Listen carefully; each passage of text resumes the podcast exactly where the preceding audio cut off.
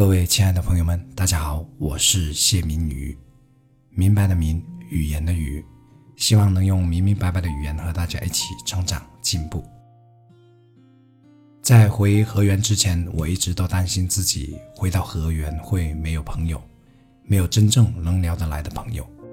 虽然河源这边到处都是老乡和同学，可每次过年回家，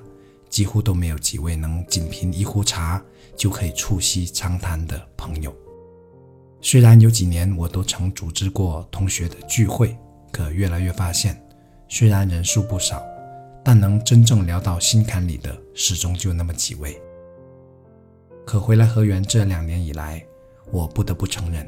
自己曾经的担心是多余的。因为我结识了很多新的朋友，更幸运的是，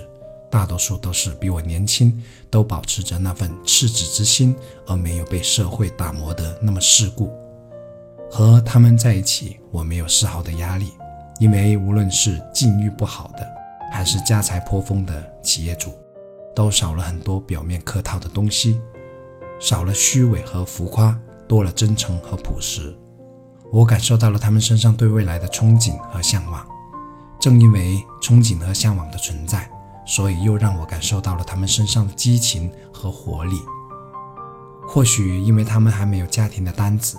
没有孩子的教育负担，没有天天被泡在无止境的生活琐事里，所以他们能放开手脚去展现自我，而没有活在生活给予的条条框框之中。我们不在乎过年是否能相聚。因为我们可以随时说聚就聚，可以不用酒，也没有场合的要求，不会有需要要喝着喝酒的餐桌文化。总之，大家都轻松自如，畅所欲言。也因为这样，每一次相聚都会有不少思想上的碰撞和心灵与精神上的收获。我曾经刻意合群，也曾经让自己不断的出入不同的人际圈。从而想让自己过于内向的性格得以改善一些。直到今天，虽然朋友们都不认为我是一个内向的人，但我很清楚自己依然是一个内向的人，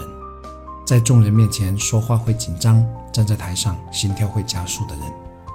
可在这个漫长的磨砺过程中，我开始渐渐清楚了自己真正想要的是什么，